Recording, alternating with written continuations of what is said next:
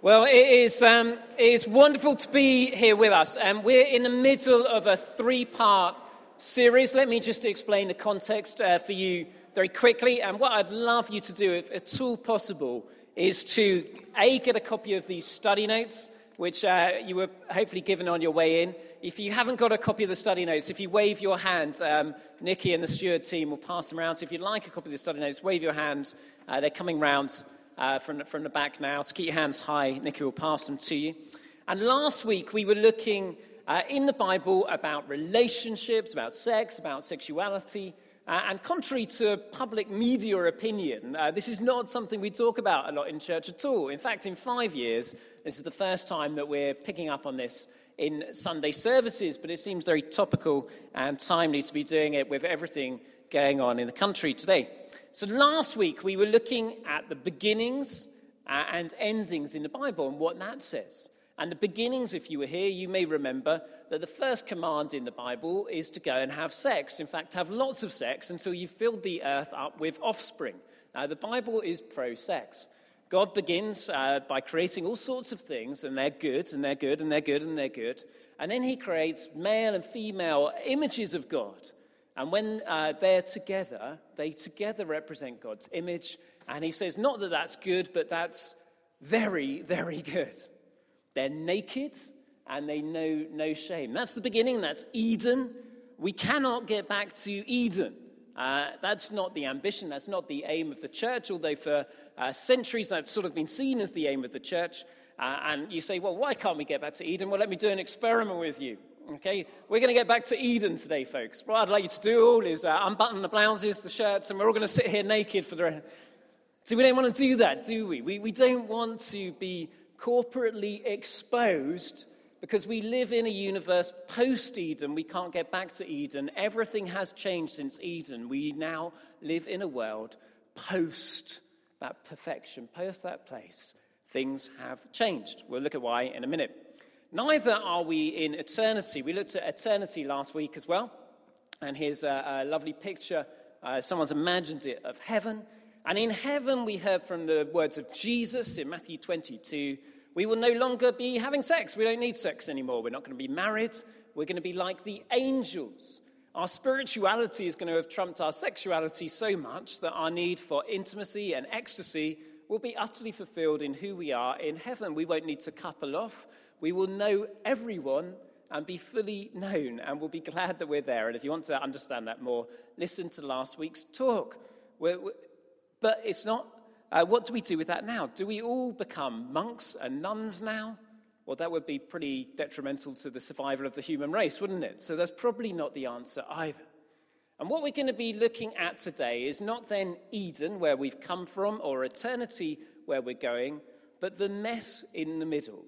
And uh, frankly, if you want a biblical perspective on relationships, on marriage, on sexuality, sensuality, relationships per se, you have to conclude that the biblical perspective is a total and utter mess. I mean, there's only two ways around it. Have you ever tried to read the Bible in a year and you, uh, you pick up the book of Genesis and you get through Genesis and you go, your chin hits the floor and you're like, what? These guys can't be role models, can they? Uh, and that is how the Bible pans out again and again, thinking this is just a complete mess. So we're going to explore some of that and some of God's answers today. As we do that, um, let's have a word of prayer together. Father, some of the things that we're going to talk about today uh, are not things we normally talk about in dinner conversations. We pray for your grace and your peace and your love to be here, that we will all know ourselves deeply loved and cherished by you today. In Jesus' name, Amen. So, the mess we're in, the mess we're in.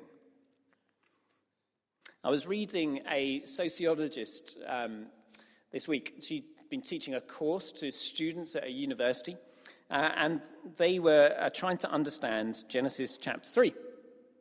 And without exception, the students' knowledge of Adam and Eve's story was that Adam and Eve had sex and therefore were kicked out of the garden by God. that that was what the fall is. That God is anti sex, and because they decided they'd have sex, they were excluded from the garden. You may have picked that up as well. It's in, in various films and, and novels, a sort of sense of that would be the thing and turn us off. But we know as we actually read the Bible um, that Genesis chapter 1 says, go and have sex. Um, and the, the quote that we had in here, where, where Eve eventually is cursed in, in verse 16, assumes that she's been having lots of sex in the garden and giving birth for many, many years beforehand. It says, I will greatly increase your pain in childbearing.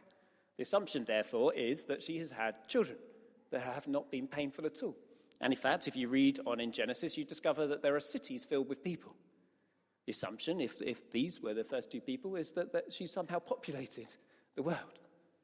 Uh, it's been easy, uh, without trauma, and straightforward, and they've had loads and loads of children. Now, Genesis 3, what's gone wrong is that God has said to people, look, there's one thing you're not allowed to do. One thing you're not allowed to do. And this is the story not so much of Adam and Eve, or the earth man and the woman per se, as all of our stories. If I were to say to you today, remember the New Year's resolution that you made on December the 31st this year? How many of you, in all honesty, could say, Yes, Vicar, I'm going well with that right now? if you remember a child being told something by a parent, you know, I don't want you to touch the biscuits while I'm out, what's the first thing they do? If you put a speed limit on a road and it says 20 miles an hour, annoyingly, what speed do you aim to drive at? There's something in the human condition that breaks the rules, doesn't make the mark, fails to keep the barrier. And Adam and Eve here are just like us. They do exactly what we would do and have done again and again. And having done it, they blame other people, each other, and end up in a complete mess. The results of this in verse 16 is that God says childbearing is going to be hard, there's going to be pain, and there's going to be a battle between the sexes. It puts it this way Your desire, Eve, will be for your husband. It's a sense of sort of grasping up, trying to pull and hold on to, and he will rule over you. So, a grasping manipulation at its worst, and an oppressive domination at its worst. That's the, that half of the curse as far as it relates to relationships. It's not the end of the story, but it is an important beginning. Uh, and in the book of Romans, we then have a description of the descent of humankind. It says in Romans chapter 1 that, um, a bit like that amazing hymn that we sometimes sing, O Lord my God, when I an awesome wander, when I wander through the forest glades and hear the birds sing sweetly in the trees, then sings my soul, my Saviour God to thee. It says that in the beginning, when you're surrounded by beautiful nature and creation, maybe you've experienced this on holiday in the, the glories of Devon or Cornwall or the Algarve or up at Richmond Hill, um, looking at the deer. There's something that it just goes, staring up at a star at night or a full moon, as we've had this week. And You just go, wow, there is a God. There was an intrinsic, innate understanding of there being a God that we had. But because we didn't worship God, Romans 1 says, he, he hands us over to uh, not be able to grasp Him as much. And we start to worship created things. To put it another way, we did it our way. As we sometimes hear at funerals, I did it my way, sung by Frank Sinatra. And when we do it our way, um, God has a choice. In the beginning, it's like God saying, Here's a marriage relationship between you and me. Let's just get on together. And we say, Actually, no, I'm going to have an affair. And He has a choice then, as, as couples do when something goes terribly wrong in a, in a relationship. Either you can push them completely away, cut off, you can do a sort of trial separation, see if they'll miss you in the hope that they'll get back, or just a, a complete reconciliation.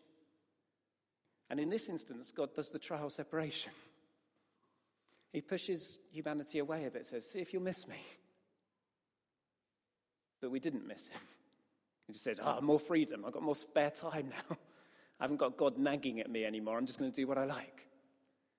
And our hearts got hardened and hardened until we just did more and more of what we liked and had less and less understanding that there was a God there and turned further and further away from the truth and what we could see. And we invented ways of doing evil. We despised our parents. We became boastful, became proud, we became arrogant.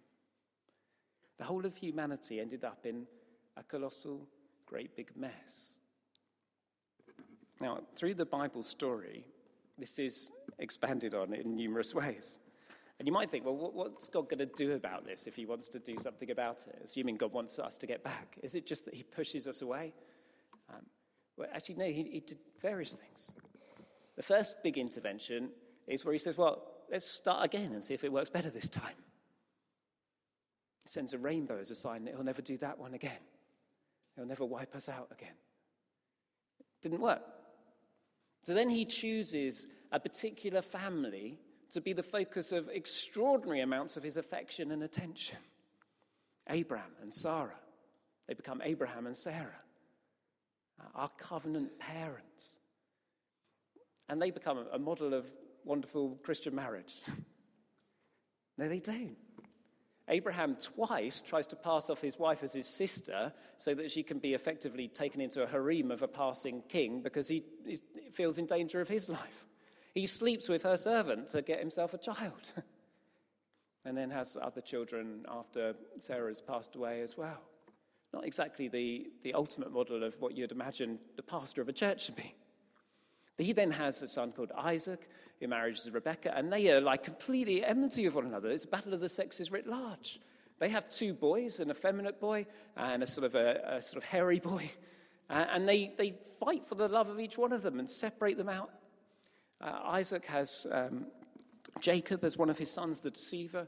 He marries uh, two women, uh, has two concubines, has 12 sons and a daughter, favoritizes one of his sons and leaves them in a complete mess as well. And his oldest son ends up sleeping with one of the concubines of his father and gets struck off, disinherited for it. And that's just getting you through the first few chapters of Genesis. So when God specifically pours his love and covenant and grace and kindness into a specific family, three or four generations in, they're a total muck up already. So, God intervening and showing his love to people doesn't sort it out. In some ways, it's just getting worse and worse and worse. So, next thing 430 years later, God comes along with his law. And his law um, includes a number of uh, things, but it doesn't solve the problem. For one thing, the law, which is perfect and flawless in some ways, but also is very sort of human and conditional in others, enshrines within it the sense that a female slave is worth half what a male slave is. Now, practically in the culture, there was probably good reasons for that in terms of agricultural culture. But it's sort of consolidating that sort of battle of the sexes thing that's a long way from Eden, where they were united and hold together. We are no longer in Eden by the time we get to the law.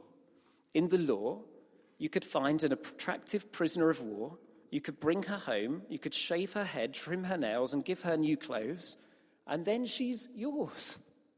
One of the ways to get a wife in the Bible. Cain wanders around in the desert to find a Bible. Jacob works 14 years to find a wife.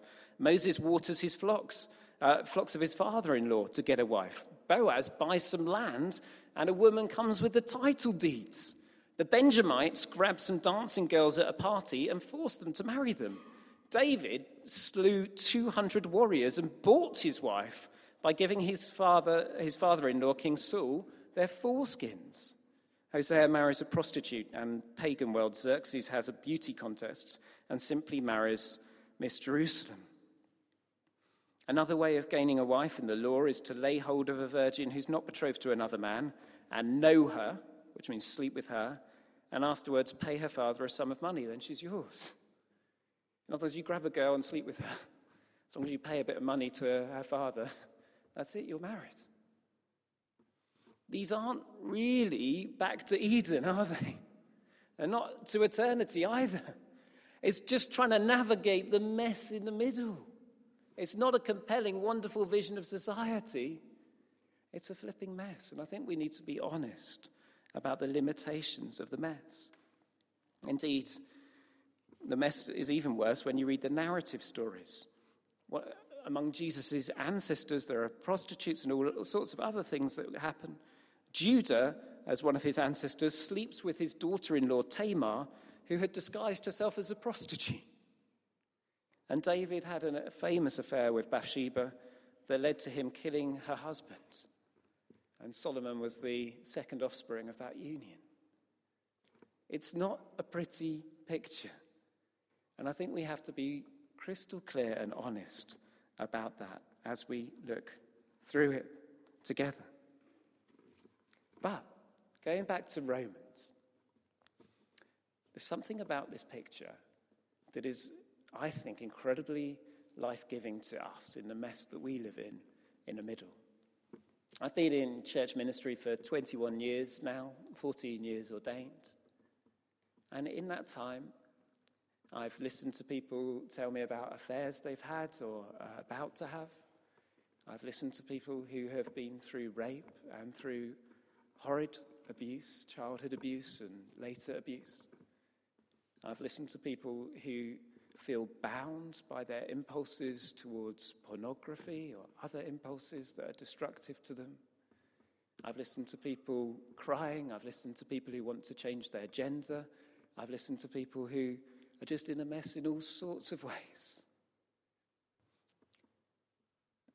And I've listened to myself and all the mess that I have in my life as well.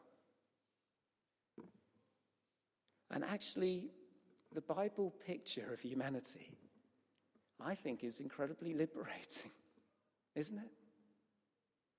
Because Romans 1 goes into Romans 2, and it says, look, if you're hearing this stuff, this list of things that people have got wrong, do you know that you're in a mess as well?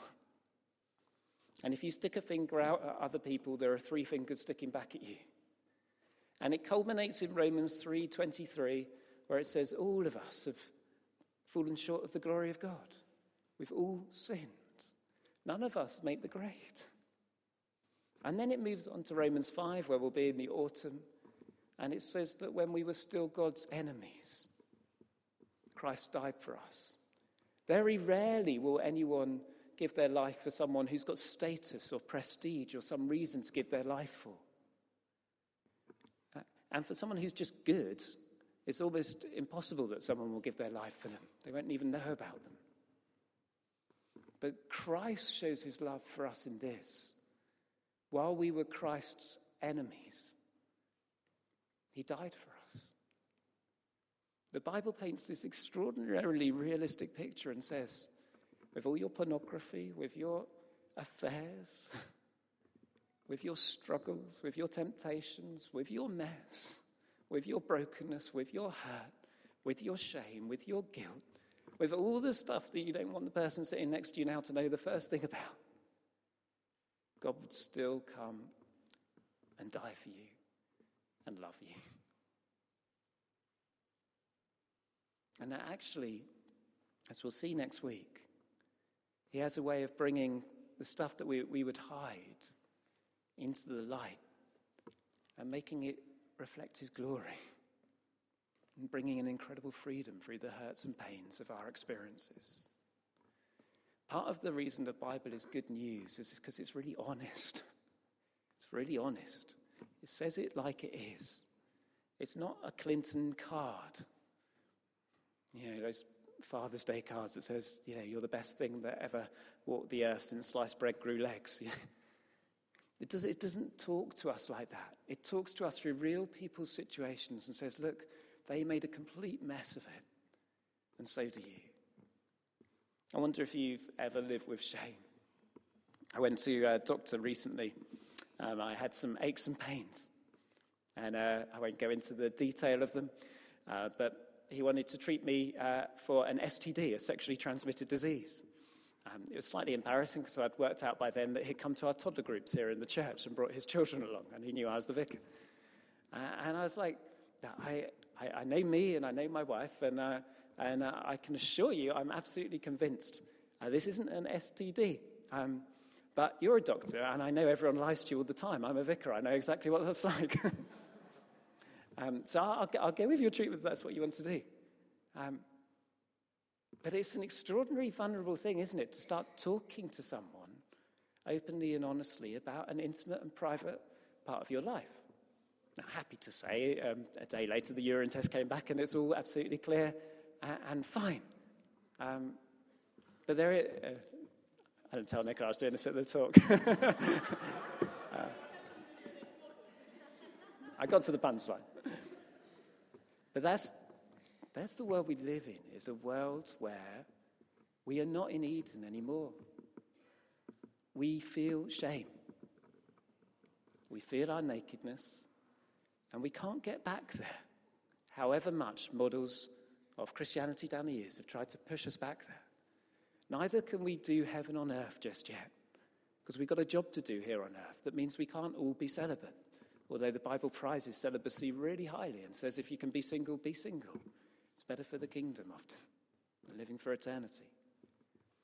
But right now, and this is where I want to leave us today, whatever mess you've been in, whatever you've done, whatever you might feel sad or ashamed about, whatever you might feel exposed about if others knew, there is a lover, a lover who loves you anyway.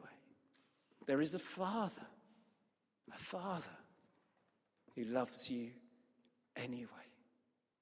And there is redemption for all of our souls in him. May God bless this word to us and help us to muse through it and work out what he's saying to each of us today. In Jesus' name.